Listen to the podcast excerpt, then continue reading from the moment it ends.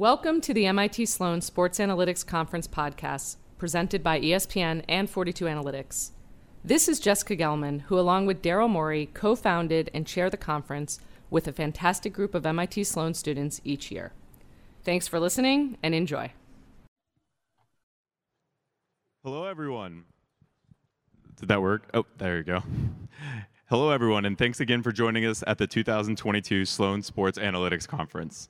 My name is Zach Schmitz, and I'm a first year MBA student at MIT.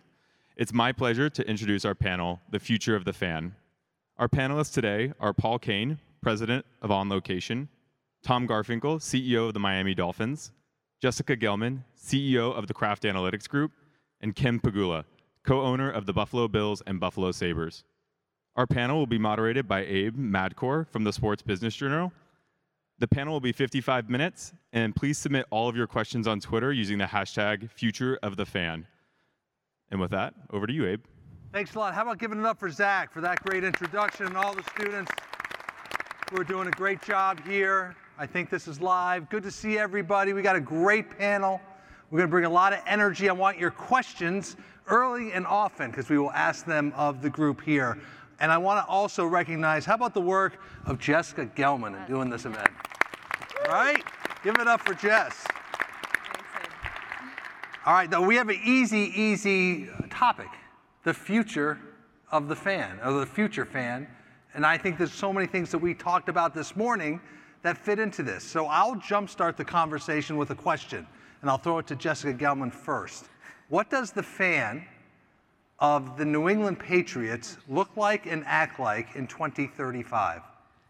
I'm going to take it away from the Patriots. Okay. I'll do the NFL overall.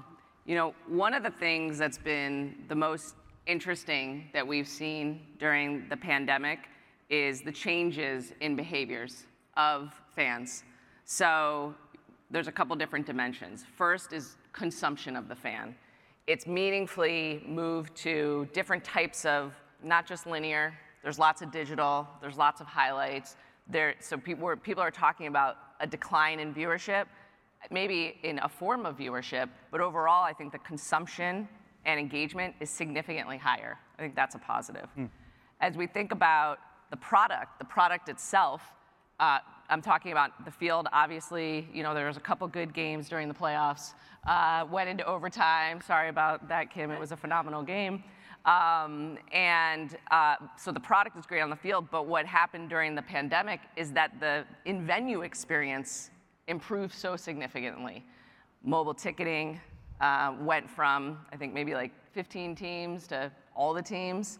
Um, so lots of new data captured about the customers, cashless payment in venues, huge. Again, much better experience starting to happen for fans because the, the people running the teams, the owners of the teams, they know who is actually coming to the games, which they hadn't. You used to know what one in three or one in four. So that is great. And then the last, the last component is the fan themselves. And I think a younger fan, a newer fan, was at least identified. And because there were a year, a year of restricted attendance, some of the older NFL fans maybe didn't come to games. And so a new fan was able to come to game, games, a younger fan, and that was really that was really powerful. So in in 2032, um, I think we will see the NFL still as the most powerful league um, because of what of because of the reaching out and reaching down that has happened in a really powerful way in terms of engaging. The, the NFL is the only league where attendance went up this past year um, from, from 2019. So I think the NFL will still be um, the league leader.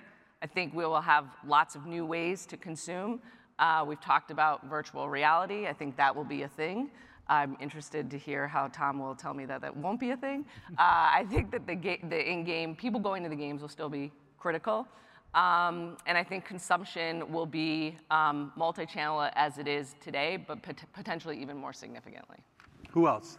Abe, I know for Bills fans that it's going to be, we're going to go from a folding table to the future of the fan is going to be like a conference table. Okay, like, I like I that. Gonna, I think we're going to elevate our, our fans, uh, uh, uh, definitely. More, more room there to follow, to jump on.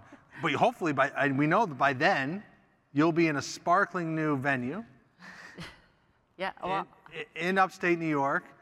But what does it look like? How do they, will these buildings be smaller? Will they be more premium? Will their experiences be different? Anyone, jump ball. I can't speak to the stadiums because I'm, I'm not building stadiums. Kim's building a stadium. I, I think that if anything, you, the fans want more from their experiences, and they want more from what they get when they walk into the building to when they walk out. It's how they're treated. It's all. It's the hospitality they have. It's the way their seat feels. It's their vantage point of the uh, the field. Great example is SoFi. SoFi is a beautiful new stadium. It's one of the most beautiful ones in the world, and uh, and they took great care in the way that they design their pitch, the way they look at uh, every seat has a view of the field and also a view of the screen. Um, the sound, the food, everything just really played a big role. And you could tell that the fan experience there has been kind of extraordinary. And I think that's where the fan is driving. They're looking for that. And I definitely, I definitely think, you know, I was at uh, Super Bowl, got, uh, got a tour of SoFi, and for as beautiful as it is in LA, right? that wouldn't really work in Buffalo. And I think that's the beauty of, of the fans. Like our fans are so expansive. You go from like, you know, five year olds to like 99 year olds and everyone and everything in between. And I think what I love about the NFL and, you know, working on a new stadium uh, is the fact that you, you it doesn't have to be a cookie cutter, right? Like, so what works in SoFi and the beautiful things that they have, um, you know, we're going to do something that's more maybe geared towards our fan base, our climate, right, is, is one, um, in our market. But I think we have a lot of fans, and, and Tom knows that travel, and I think they like being able to go to and experiencing different products, different mixes, different stadiums, different experiences. Like it's not anymore just your market comes to your games. It's if the fan goes and travels everywhere, and having different stadiums of different sizes from different markets, I think is a huge plus huge story in the NFL, of course, about the traveling fan bases. Tom, your thoughts? Well, I, I, think it's a little bit of both. I think some things, you know, are fundamental, and some things are really going to evolve and change. If, if, you think about what's fundamental, I think we learned even before the pandemic. You know, I watch teenagers, kids on on growing up with these devices on social media, and there's a lot of isolation already before the pandemic, and and it's why things like Coachella are so popular, Rolling Loud. They might be taking selfies of themselves while they're there, but they're physically present. I think it's a it's fundamental human need to physically experience life together. It, it, you, you become lonely and depressed. They have these these blue zones of people that live over 100 years old, and, and one of the fundamental things they learn about you know how they live so long is because it's a, it's a truly social it's a social environment in these different places in the world where they have these zones where people live that long. So I think it's fundamental. What we do is important that people gather physically to experience life together. I don't think that's going to change. I think, in fact, it, it's going to become, and we've experienced this through the pandemic, it's, it's as important or more important than ever. I think when you look at what's going to change, um, for me, I mean, I'm not an economist, but the world is changing rapidly, you know, socioeconomically and otherwise. I kind of call it the, the great migration. What's happening in Miami right now, in places like Nashville, Austin, Texas, um, Phoenix, Montana, and then with you know people leaving New York, California, Illinois, uh, and people staying. Like I grew up in California, I love California, uh, but I know a lot of people and I have a lot of friends that have left. I know a lot of people that have left New York City, and and through the pandemic and otherwise are changing the way they work, they live, their priorities, how they want to spend their time. Right? How time is a very valuable thing, and I think people value that. Even younger people are valuing it even more than ever. So, what does that mean for the fan in 2032? I think there's there's going to be migration. There's going to be a lot of differentiation by market in, of these venues. Um, there's a lot more fragmentation. Um, and then there's fragmentation, you know, economically as well. So where we used to have three homogeneous seating products, you know, sort of sit in a seat next to two people, sit in a cushion seat next to two people, or be back in a corporate suite with 20 people or something. Now you're going to have a, just an array, and we've started doing this with multiple seating products, multiple different experiences, different ways to experience these events uh, with a group of two people, with a group of five people. How do you take the tailgate experience when you have your 20 best friends and bring it into the stadium so you continue that into the stadium uh, across all different price points? And, and the luxury cu- customer now expects and wants something, an experience that's, you know, perfect.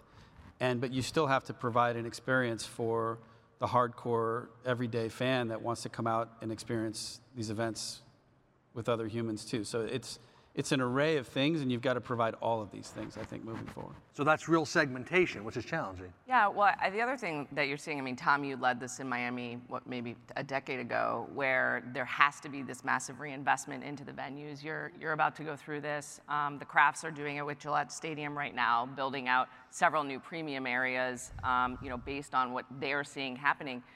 Two years ago, before, before COVID hit, it was like, we need more gathering areas in Right. stadiums. Right. And so that's shifting. Um, but I, you asked the question. I do think there is a bifurcation going on. There's going to be more of the premium hospitality, the stuff that Paul is doing, in a meaningful way because people want personal, personalized experiences.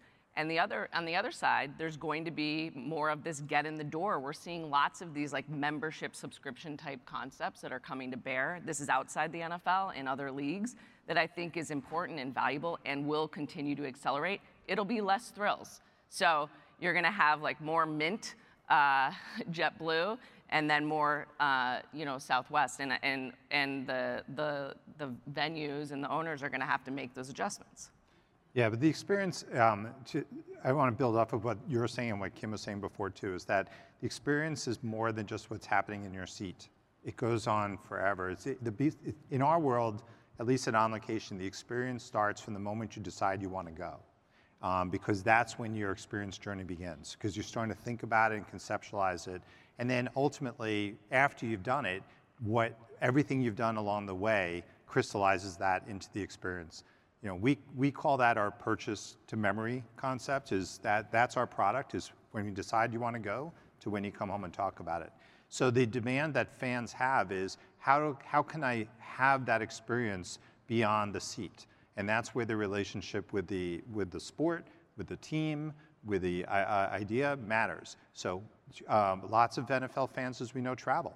So how we travel them how we uh, welcome them into new markets, what kind of experiences that we can do. We just finished the Super Bowl. We handled friends and family for the, uh, for the Bengals, as an example. And we watched their journey go way beyond the stadium.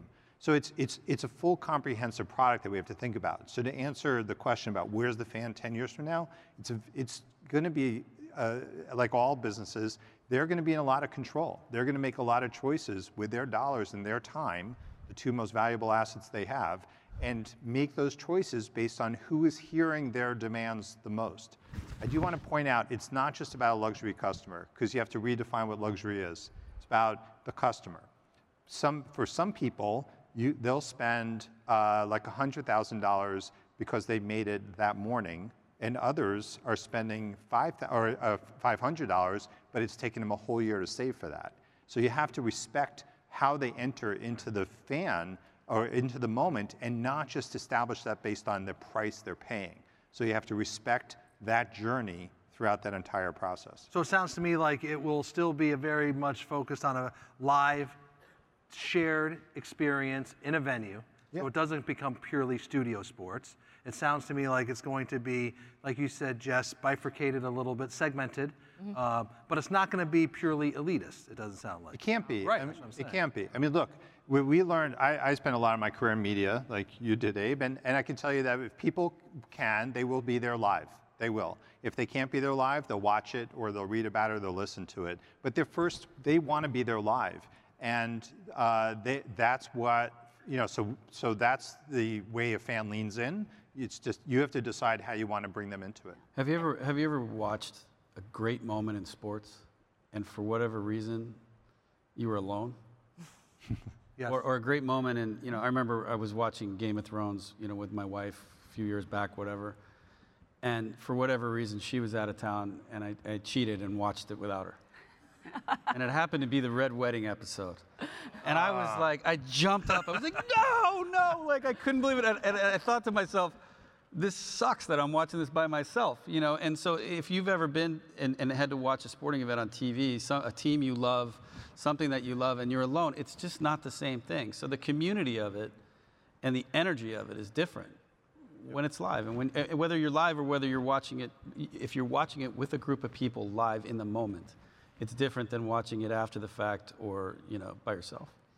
I, I also think, Abe, you know, as we talk about, you know, whether you have the, the super fan that wants the cheap tickets or you've got a luxury box fan, uh, the idea is that we're not competing with another club. We're not competing with another league. We're, we're competing with technology, the Ubers. We're com- competing with, you know, DoorDash, right? Like, you know, who, who knew DoorDash was going to be so? I mean, I'm, I'm paying extra money to get food delivered to me when it's literally like a half a mile down the street, right? Just change, behaviors have changed. So, um, so we have to be aware that the things that we put, whether it's inner stadium or out of the stadium, the experiences, um, have to apply to a, a base set of things that fans expect, no matter what product that, that or what price line that they're doing, because they want things easy, right? They, they, they don't want it complicated. They want to access, and, and if you want to make it personalize it and segmenting it, that every fan want, wants to feel a part of a big group, but they also want personalization. Yeah, and, and they have a base set level of expectations that they're going to have from, from clubs, and that's like I said, in competition with everything else that we have going on in our world. So Kim makes a really good point. So let me ask the two day in and day out team leaders, so Tom and Kim, when you hear from your fans and they say, in the future, I wish as a fan of the Bills or the Dolphins I could do this, or this was easier for me as a fan, what is it? Get, get warm. So, so it's comfort. Yeah, it's, creature, yeah, it's, comfort, it's yes. comfort. Um, yeah, comfort. But isn't, yeah. isn't that part of the experience, though, of going to a game in Buffalo? I mean, I Are you sitting outside in Buffalo? Yeah. pretty much. You, Okay. You've had a pretty lot much. of December games with us. Yes. It's the only, I'll just say it's the only venue we go to where uh, the opposing fans actually moon us right in front of our suite. It's great. At least you get a suite, though. That's good. Well, it's sort of A, yeah, it You is. remember that, Kim. yeah, Next year, yeah. put him a- but in I'll the say this, in all seriousness, it, it is a great place to watch a football game. It's intimate, it's loud, the fans are into it. You know, th- there's intimacy there, and the energy there is palpable every time we play there. So I, I think that the point of that is, again, they're all very different. You know, some of them are bigger. Some, you know, you go to Dallas, it's very different than going to Buffalo. The, the new stadium in L.A., Atlanta. Um, every place you go is very different, and I think the fans are different, and the markets are different, and I think they should, they should, I think they'll stay that way. But in terms of, is it ingress, egress? Is it elasticity of pricing? Is it still food and beverage? Is there any other theme that the future of the fan experience will be far more? s- It's all of the above Yeah. because they have alternatives, you know, um, and it's all of the above. And, and it's something we work hard at every day, whether it's the line at the bathroom, the ingress, egress. Uh, you know, we put pedestrian bridges and tunnels in to alleviate traffic to make it easier for people to get in and out. It's their tailgate experience. It's it's their experience in the venue. It's you know, people are young people today are watching. I talked to Bob Chapek about this at Disney. He was saying, you know, his kids sit around and they've got four different screens going on while they're watching something at once. That's fun. Um, you know, there's shorter attention spans, but there's a lot of engagement, which is good. Um, so I think from that standpoint, you know, when I was 20, three years old or whatever. I, was living in Chicago, and I'd spend all Sunday, you know, with a group of friends, and we'd go to high tops and we'd watch football all day. And you know, you don't do that anymore. Like 23-year-olds, they don't necessarily go watch the entire game every minute of the game. They've got all kinds of different things going on, but they're still very engaged, um, and in some ways more engaged. And I, I think that's an opportunity. Question from the audience. It's a good one. I said I'd get to them early, so let's get right at it. The pandemic made us realize how important it is to nurture our non ticket buying fans as well. So, in what ways do you see teams uh, effectively fulfilling the fans of the future in this practice? So, non ticket buying fans, what will their experience be in the future? I mean, NFTs obviously has been a, a pretty hot topic already today. Um, there was a bunch that was done within the NFL this year, the most significant with Ticketmaster, uh, where they were providing them to every uh, person who attended a game when they attended a game. Um, and that was a pretty basic utility. There wasn't something that you necessarily got from it. But from my perspective, I think NFTs are a massive future loyalty program and it won't just be for coming to games. I think um, fans who are not currently maybe able to attend games will be able to earn uh, value from NFTs and the different types of efforts that they make to have the utility to get access potentially to come to games.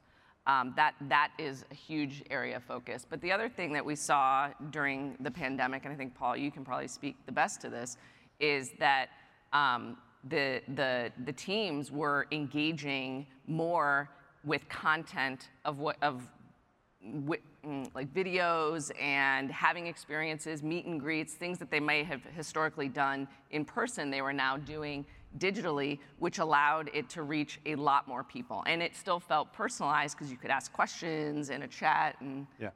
No, we, um, just building on that, we, we saw a big rise in our virtual business. And in, we have a platform called On Location Live, which allows, we, in the non-sports world, typically music, entertainment, culture, where uh, musicians will play acoustic or give meet and greets or give tours of their houses or bring them into the studio.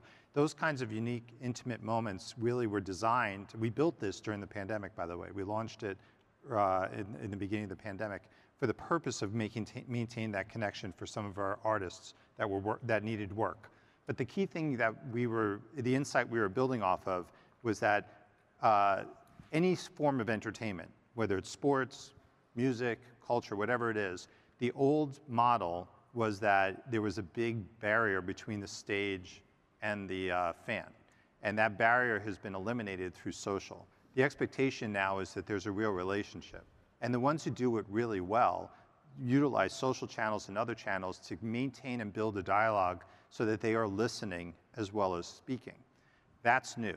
That's being now moved into more sports where the fan, because they feel like in some ways they feel like an owner. Sometimes they are an owner. They are fantasy owners and they play like owners. And they tweet like one. And they tweet like them and they get angry are. and all of Yeah. that. And in the same time uh, is feeling like sometimes an owner, they feel like they want to participate. They feel like they earned the right to have a relationship with the team, the players, uh, and the experience.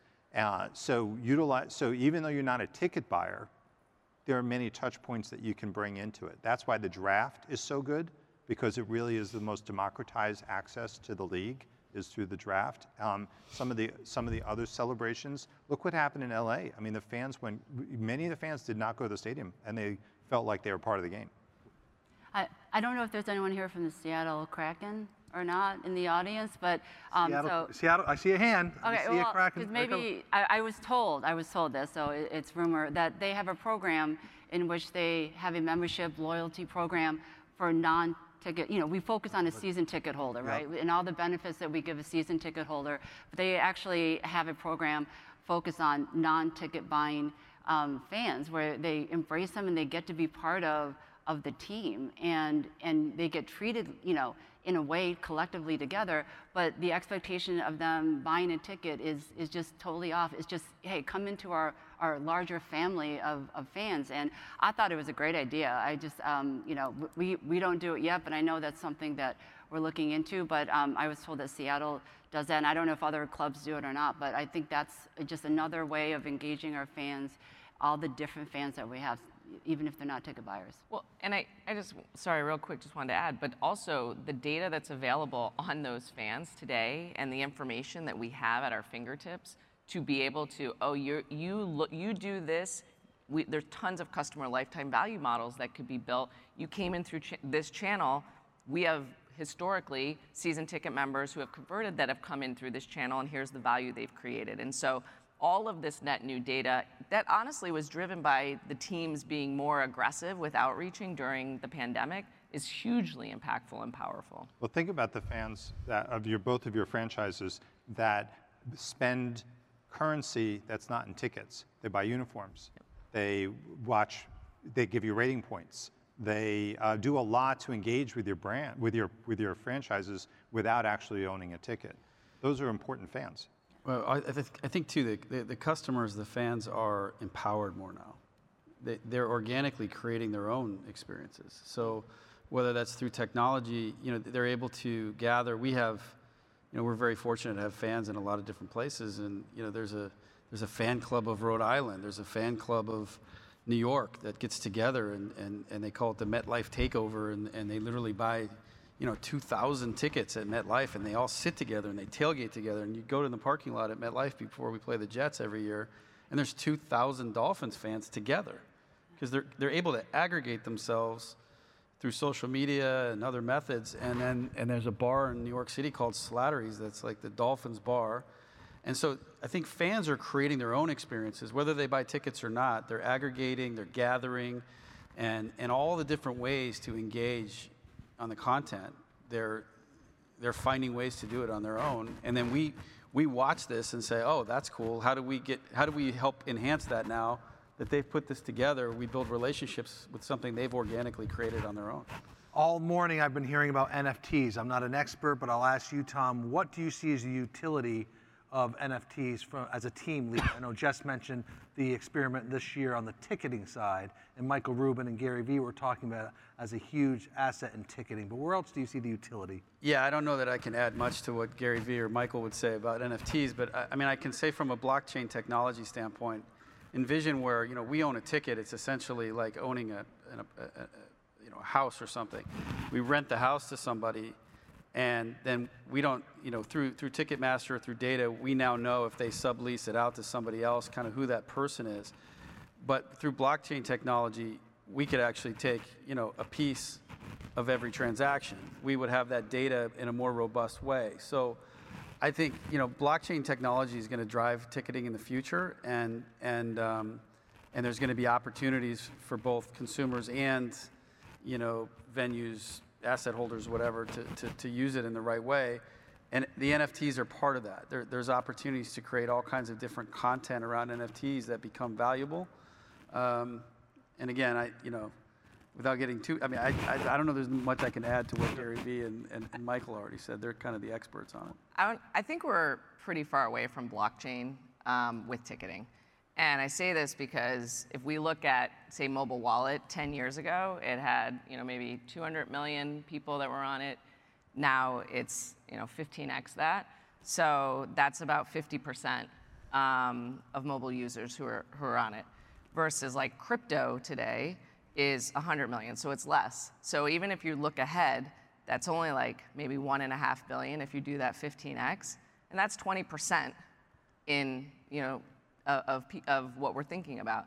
That to me is like I don't know if there's enough adoption.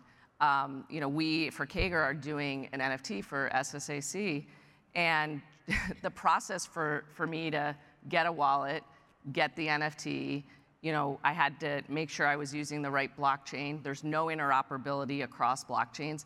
I think we're pretty far away from ticketing driving blockchain. I'd like to think it's possible, but I think, I mean, it's, it's a, we're, we're far away from it. I want to ask the question of the audience. Please raise your hand. Coming out of COVID, raise your hand if your sports fandom has decreased. Decreased. That's awesome. So everybody here is a stronger sports fan. That is good news. Hey, Abe, selection bias. Selection bias? Question for the panel. The future of the fan, is it more tied or less tied to sports gambling? I, I'll tell you firsthand account. I, I saw an increase just at the Super Bowl. I was blown away by this. I didn't actually expect this at all. In our top ticket buyers, uh, we have a section called On the 50, which is where our most expensive tickets went, and they went for any you know uh, upwards of fifty to hundred thousand dollars per ticket. It was like an that that group.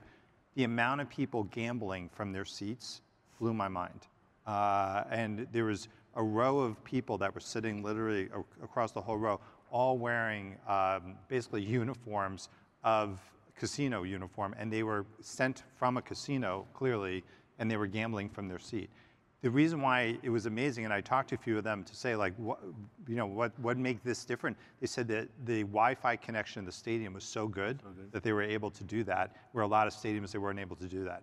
To me, that was an incredible insight. As like, wow, that note of providing that service, of being able to do that from the seat, is something that will attract a really unique buyer. It felt like in portions, it wasn't the whole section, by the way, it wasn't Bedlam, but it was portions of it. It felt like that, they, that was their version of the sports book. Instead of watching on TV with multiple screens, they were in their seats watching the sports book and gambling from their seat. It was kind of a moment. Yeah, 5G will help that as well because you can't have latency if you think about it, right? So if you used to go to Vegas to a sports book and bet the spread on a game or something, now it's more the prop bets. It goes back to the short attention spans and, mm-hmm. you know, is it going to be a run or pass? Is the next pitch going to be a ball or a strike? You can't have latency if you're going to you're going to bet on that in the moment. So uh, it's just, it's really, I think it's about engagement and another reason to engage.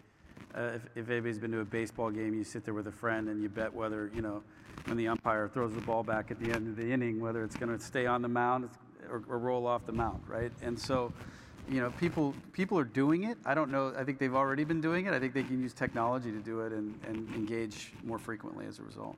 New York State, I mean, Right. oh, close to over a billion dollars in handles in, in a month, Five weeks, right? say five yeah. weeks, six weeks. so, uh, the fact that, you know, I know that's across all the sports in New York State, but the fact that that's just one state and, you know, there's not that many sports teams in the state of New York, but the fact that you have that kind of engagement, you can't get that in attendance in a stadium, right? I mean, you can't, so you've got to, you've got to believe that it is helping with the engagement, like, like Tom said, and there's new adopters coming into the game if just to bet and, and kind of learn and understand, and then other, others that are not just, you know, they're a fan of one team, but, you know, they've got skin in the game. Like um, Paul talked about ownership, like actually have like dollars on, on outcomes, and so they feel empowered. And I, I, you got to think that that only helps, you know, really in, increase the fandom and bring more people to the game. What's the difference now that you've been around both organizations for some so many years, uh, for a few years, Kim, between a Sabres fan and a Bills fan, in terms of their behavior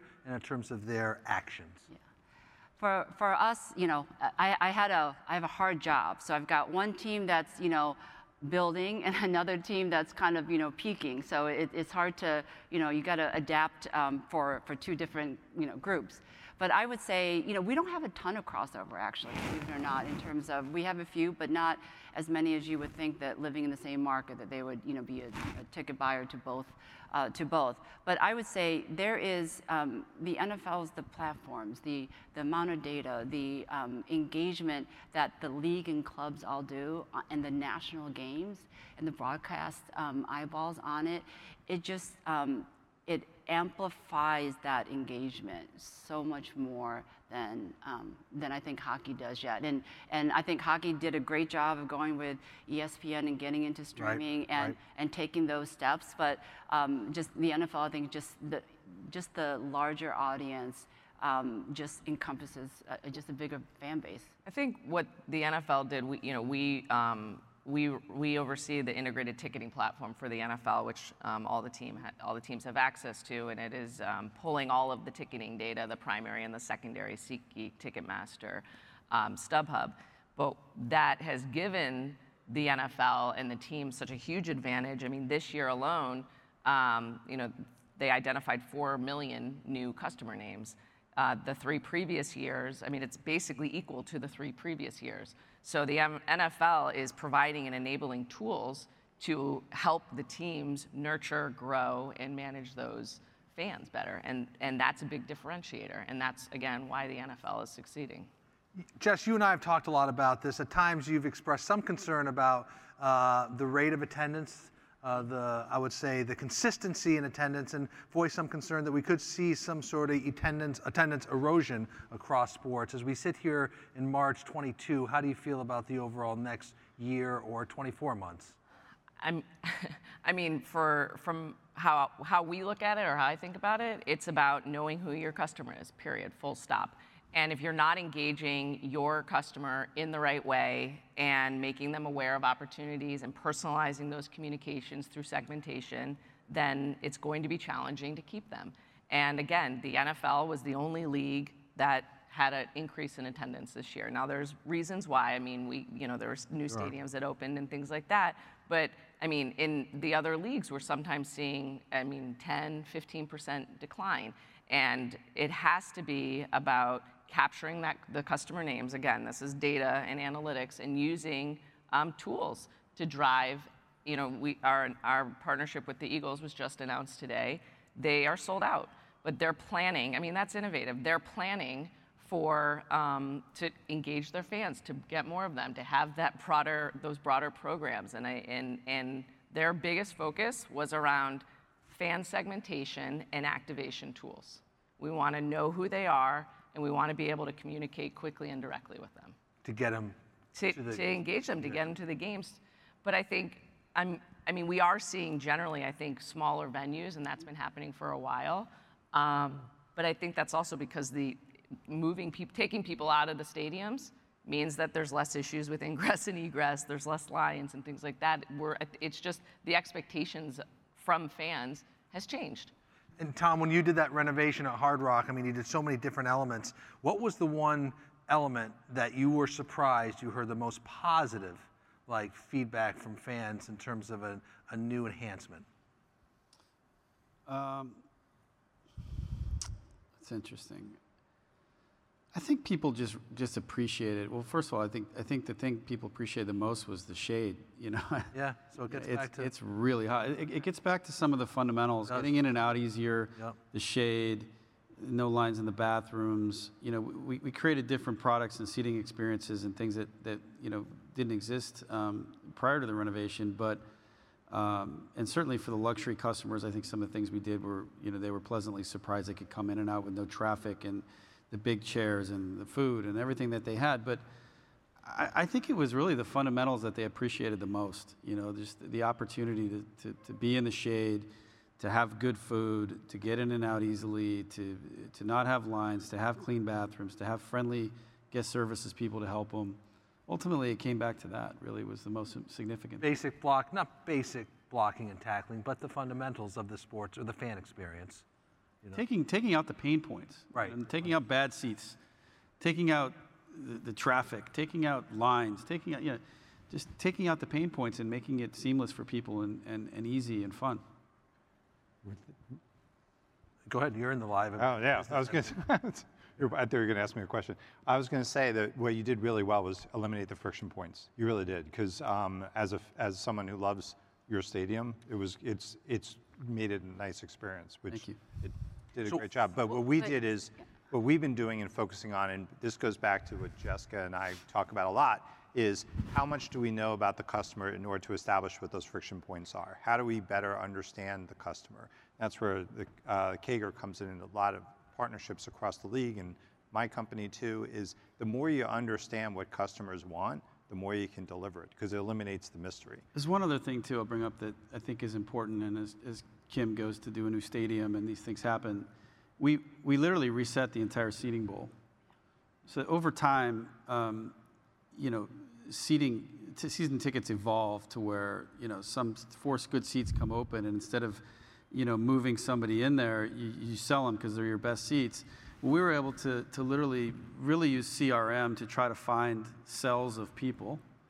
And then as we went out to sell to sell the new tickets and place people in their new seats, we went out by tenure.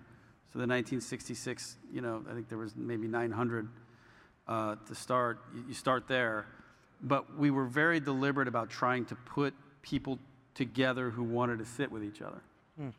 So instead of just being again in the, in the lot with 20 people, and then you go into the game and you're sitting with, you know, four people, and everybody disperses into their different season tickets, we tried to figure out if we could get those 20 people. We spent like a year really building through CRM. Who do you tailgate with? And like doing all this research on our season ticket base so that we, and then through CRM, try to marry people together so that we could sit them next to each other in the bowl Interesting. which creates a lot more stickiness, win or lose, right? Because now they're having experience with their neighbors, their friends, their kids, whatever, where now they're sitting next to each other. So it was a real unique opportunity to try to do that because it's really hard to do that, you know, as things evolve over time. And I think that was something they appreciated that they're like, wow, I'm sitting with all the people I know. How did this happen? I'll tell you what the fans don't want is just to feel like they're just paying more for for nothing. I mean, it's it, nobody nobody likes the feeling of being sold, or feels like the feeling that they got ripped off. Um, but they love the feeling of indulgence, and they want to feel that feeling of value, regardless of the price point. So because of that human need of feeling that, that's where the touch points really do matter. So it's understanding everything about that fan of what they want, and more importantly, over delivering on it. And the most important way to over deliver is through human kindness, human uh, touch, not physically necessarily, but uh, in terms of just the details, making sure that they that they feel like the gratitude was there. And that's what really separates from a like a three-star hotel experience to a five-star hotel experience. Often it's the touches that make the difference. I, I was I was just going to say that at the end of the day, whether we're you know in a in another universe altogether or in in a digital world and, and, all of that, that, I mean, the fan will decide, right, if that works or not, right, or when it works. So the fans will decide that. But it all goes comes down to it's the people, it's the human beings. We're all at the end of the day, every fan is a human being. And Tom, I was going to compliment you because you know I, I, I know my experience is a little bit different coming in as a visiting owner, but regardless of how much you put into the stadium and all that, the fact that I, I have the same security guard, Victor, and that is there every game, every year, and that I have the same concessionaire um, uh, suite service attendant like that that makes the whole game for me because it's humans it's people that i know i look forward to i ask about and i can always count on them so again back to all you know we can talk Community, a lot about a lot that it, yeah. stuff but yeah. the end of the day as paul said it's it's people and thinking about people first. The the last thing i was going to say i mean kim especially as you're going into the stadium build hopefully fingers crossed um, is that what the fans want does change. And so, you know, we've talked with some with some clients and prospects who are thinking, who are on, on a similar path. And the key thing that they talk about is flexibility. We, there's uh, one NBA arena that said, you know, we everyone had clubs in the middle um, of the arena, and uh, now no one wants to have those seats, and they but they don't have flexibility. That's not how the venue was designed. And so that becomes how, how can you not do one size fits all? All of the venues in the NFL are different in some form. They all have little things that are unique to them. But I think this, we talk about customizing and personalizing communications, but it's the same thing specifically for what, for what the bills need. And by the way, it's probably going to change in 10 years because the consumers con- continue to change. We're not necessarily doing these big social gatherings anymore, as an example. I do think, just to add one thing though, is as a, the, the teams have the ability and permission to be more uh, involved with the fans' experiences beyond even the sport. Like, you know, we, we are, as on location, we, we cover sports, music, fashion, culture, every form of entertainment. We create experiences um, for all of those different platforms. And there's no reason, you know, there's, there's the, the Dolphins or the Bills fans would give their sales or their, their person who's helping them from the team the permission to say, hey, you're a loyal fan.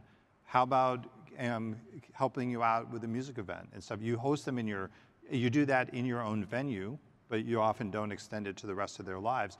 And, and we, we start to do that a little bit with teams here and there, but that's an opportunity for an extension. So again, it's a big relationship, right? You're a loyal season ticket holder. That's an important commitment that goes and gives you permission to go as far reaching. Well, and, and it also alleviates the anxiety. I don't know, Tom, you take a bunch of sponsors on a, on a trip and then you lose the game and it's just like, right? So, whereas if you can take your, your best partners and you, you provide a different experience, yeah. right? That's maybe not tied to a mm. win or a loss of a game, yeah, mm. that's like, that's added Come to the Ryder Cup with us. Yeah, we'll take there your you we'll take your yeah. sponsors with you. Yeah, Everybody, and then whoever wins, yeah, yeah. Come to you know you know whatever. Yeah. Okay, Paul. Enough shilling for your event. All right, here I'm we go. A couple quick questions from the audience. Let's get to them. You mentioned technology. What has been the most? What will be the most type of game-changing technology in the future of the fan? You know, we've talked about digital ticketing, which you talked about in the beginning. What other technologies have you seen, even in the last year, that you think of really could be game changing going forward? I, I, think the most important piece of technology is the one that everyone carries, which is your phone, and it's every use and extension from that. So it's every platform that gets invented for your device is going to be important to you. So right now, of course, it's gone from social, NFTs, uh, gambling, um, but also customer service, giving the power of customer service into your phone so that you can have direct dialogues with, uh, with your representatives is going to become really important. I, th- I think it's a, a, little bit of a ways off, but not as far off as, as we may think. But um, spatial computing, which is sort of the next level of AR and VR, the idea that um, you know, you'll be able to sit in Hard Rock Stadium and wear a pair of glasses that is a form factor similar to the ones I have on, not this giant thing. And you'll look through them and see the stadium as it is, but you'll watch the 1972 Super Bowl mm-hmm. as if it's actually playing on the field at Hard Rock Stadium, and it'll look just like you know Larry Csonka, you know, running running down the field. Um, and then all of a sudden, you know, a giant dragon will fly in and you'll think it's real. So the idea that the idea that you know, spatial computing is kind of taking AR to another level where it's interacting with the physical space and the constraints of the physical space you're in. Um, and the demos of this, you know, are, are mind blowing. But with, with 5G and, and, and the advent of that, when that becomes truly ubiquitous, I think what's possible uh, through sort of the doubling of technology in, in 10 years from now is going to be is going to blow our minds. You know, VR for me is you put a headset on. I can't really do it without getting dizzy. Um, I don't know if it's something in my equilibrium. I don't know, but VR is really cool, and there's a lot of things about it that are cool. The metaverse, you know, creating a digital duplicate of the stadium, which we're kind of in the process of starting right now. Where that goes, I'm not really sure. But the idea that you'll be able to wear glasses like this, actually sit in, you know, New York and your your 20 year old kid could be at college in uh, wherever Ann Arbor, and you can sit together and watch, and, and all of a sudden the big screen pops up. You can make it as big or small as you want, and you look to your right, and they're sitting right there like Paul is, and you go like this, and they're not sitting there, and you go like this, and they are sitting there, and you're watching a movie together as if they're sitting right next to you. And these things are going to happen, you know, in our lifetimes, and um, and maybe maybe sooner than, than, than, we think. And, and I think spatial computing is going to have a huge impact on everything. I agree 100% with, uh, with what Tom is except saying. Except about uh, blockchain ticketing. That's right. for that one. No, but I, I mean, listen, um, you know, we have two young boys, five and eight, and uh, they love Minecraft. And this, that's, that's how they engage with each other. And I, and I believe, as you're saying with the spatial computing and the AR, VR, that exactly what you said. I agree 100%. And that's, I don't know what the timing is, uh, but, but I think that's where we're going. And I think that's great as we talk about currently fans who can't get to the game, right? Or aren't able to go to the game for whatever host of reasons. Um, you know, a lot of people are going to be able to experience the game as if they are there, or at least with other people. They won't be alone watching Game of Thrones. And um, but in but in this case, it, there will be a different. It won't feel as good. It feels great to go to a game the energy at a game is amazing, right? So it'll be it'll be different, but it'll allow and extend the the experience. I'm assuming the, the virtual, the, the metaverse of a stadium is cheaper than actually building one. so I, I, so I, I hope that doesn't ha- I hope that doesn't ha- I hope that doesn't happen. Your stadium will still be very, very effective right. and relevant. Trust me. No. Yes. I do like the technologies that you were talking about. And this question here is really good.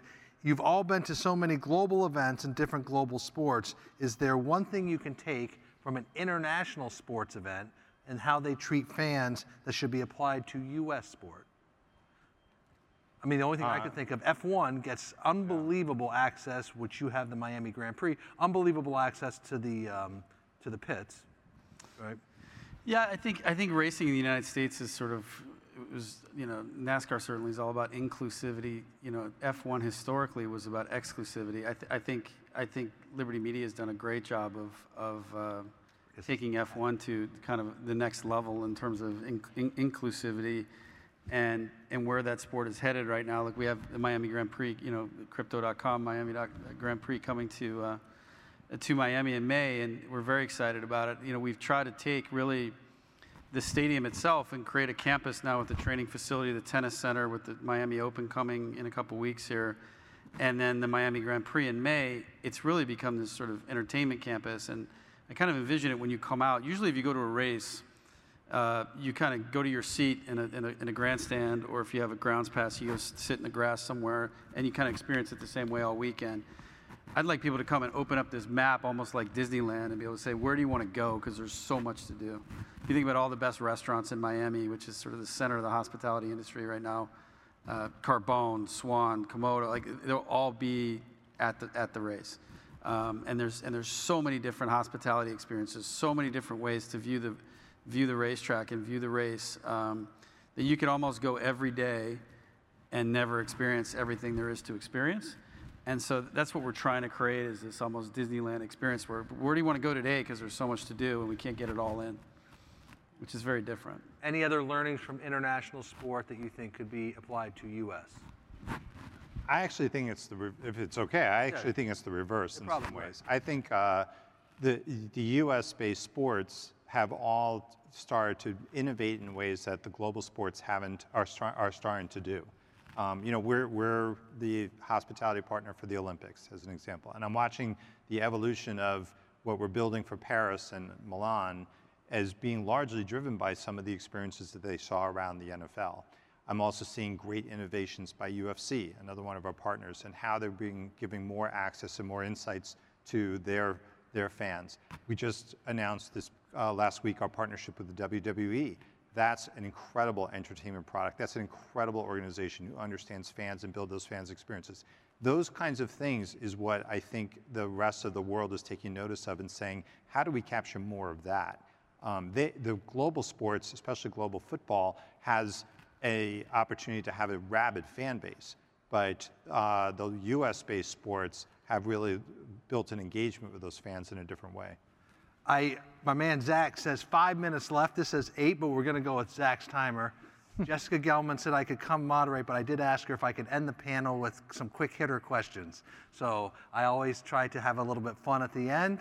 And Paul, before you move on from the Olympics, if anybody in this room thinks the Olympics are dead or mired in uh, kind of a tough spot, to his point, Paris in 24 could be an unbelievable, should be an unbelievable. I can assure you that the Olympics are not dead or mired. I, I think it's just the opposite. But do you have a Well, question? I, no, no, I don't think there's quite the opposite, but I don't think it's a, I, I, it's not a buy, it's not a, it's not a hold, it's a, it's a hold problem. Here's, here's what it is. The Olympics is more than a sport. It's a combination of many sports. It's also a celebration of the world. But the host markets make a big difference. Paris, Of course. 2024 is going to be an incredible host city, as will LA 28, um, because they know how to entertain and they have so much culture and opportunities that go beyond what happens on the or field. Uh, and that, that, that I think, I think Paris 2024 is going to give a level of excitement for the Olympics that we haven't seen in a long time. All right, so I'm going to ask the panelists to keep their sentence, uh, answers to a sentence, please. First off, a lot of students in this room. Your advice to students who want to have a successful career in sports business is, Paul, I'll start with you. Uh, I, I would say, first of all, lean in hard and be curious uh, and connect. Be- meet as many people in the industry as you possibly can, um, but be curious. Tom. Uh, go where you can learn and produce results. Don't worry about the linear nature of, of career progression. Yes. Have gratitude. There's people who've been here before you, and there's people to learn from uh, who, who you haven't met yet. Uh, but be, be thankful for the opportunity and, uh, and patient. Um, it's a journey, and everything you learn along the way, you may not know how it all fits into what you want to do, but, it, but I guarantee y- you're going to use it someday. I'm going to start with Tom Garfinkel. Outside of a sport you're invested in now, a growth sport you're watching is? Uh, international soccer. Jess. Pickleball. Interesting. Tennis, tennis. Of course, good. Yeah, I'm sorry to be boring. Um, soccer. Soccer. Global we got- we soccer, or got- MLS even? Uh, both. I think it's. I think global soccer is going to be incorporating MLS and everything. I think that's a fast-growing sport that's going to be huge. This one for Jessica Gelman, again, we'll do the loop. The person in sports business you're watching most closely and why is? I mean, I did get to pick who was on the panel. It's these guys. They're each doing really innovative and unique things in different ways building a stadium, hosting F1, doing the relationship with the Olympics. Kim Pegula, who's an interesting person in sports business you're watching? Um, Commissioner Goodell. Here. I, that's, Lot, he's lot worth watching. On, yes. He's lot worth going on, watching. so yeah, yeah, definitely uh, worth watching. Paul, Um, I, I actually work for the commissioner, so I should probably say him too. But I, I um, um, Michael Rubin. I, I would say, you know, first of all, that panel this morning was extraordinary. Jessica, you did an incredible job with them. But uh, he really is very much in the center of the future of uh, all sports. I was actually going to say Michael. So uh, I'll say uh, Stefano Domenicali. okay? CEO of F1. Very important, very uh, hot property right now. A question here. Uh, finish this one for me. I'll start with Kim. The sports industry needs to do a better job of? Oh, uh, doing a better job of, of being proactive and not reactionary. Paul.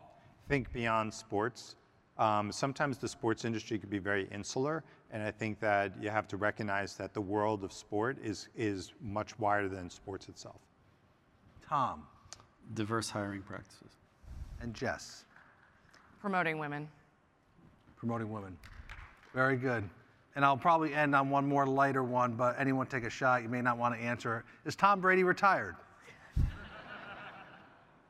Paul, I'll start with you. One million percent no, because I'm also part of Endeavor, and they represent Tom, and I can tell you that Tom, Tom is not. He may retire from football, but he's never retiring.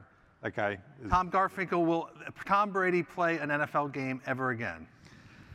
I don't know, but he's selling a lot of pants right now. Follow him on Instagram. He's selling a lot of NFTs and pants. So I, I don't. I have no idea. Have you brought Only the, Tom have you that. have you bought any Brady pants? I have not yet. They look pretty comfortable though. I'm, Uh, you'll have to tell us how those look and how those feel. Jess Gelman, will he play an NFL game again? No. He's too busy with all of his other activities and endeavors. And Kim Pegula, knowing his record against the Bills, you certainly hope he doesn't I hope, play. yes, yes, at least against us. No, you know what? I, I'm going to say that he may, because there is so much advancements in health and wellness, which, you- which you know he's, he's big on, and until you see those retirement papers come through, that, that opportunity still exists. I could, I could see him being the first one to, to leave and come back three years later. Um, can I? I'm gonna. Can I answer one? Yeah. Okay. So I'm gonna say I'm with Kim Pegula. He'll play another NFL game. How about in the audience? Uh, clap your hands if you think he plays another NFL game. Clap your hands if you think he plays an NFL game as against the Buffalo well, No. uh, as a quarterback of the New England Patriots. Okay, that's I just threw it out there. How about for the Miami Dolphins? Yeah. Okay, see. Well, listen, what a great panel. These uh, four individuals are spectacular. Get to know them. Have a great afternoon, everybody. This recording is the property of 42 Analytics and may not be published, broadcast, rewritten, or redistributed without the express written consent of 42 Analytics. Any opinions expressed by panelists are their own and do not represent the beliefs of the conference, 42 Analytics, or the MIT Sloan School of Management. 42 Analytics Educational, Inc.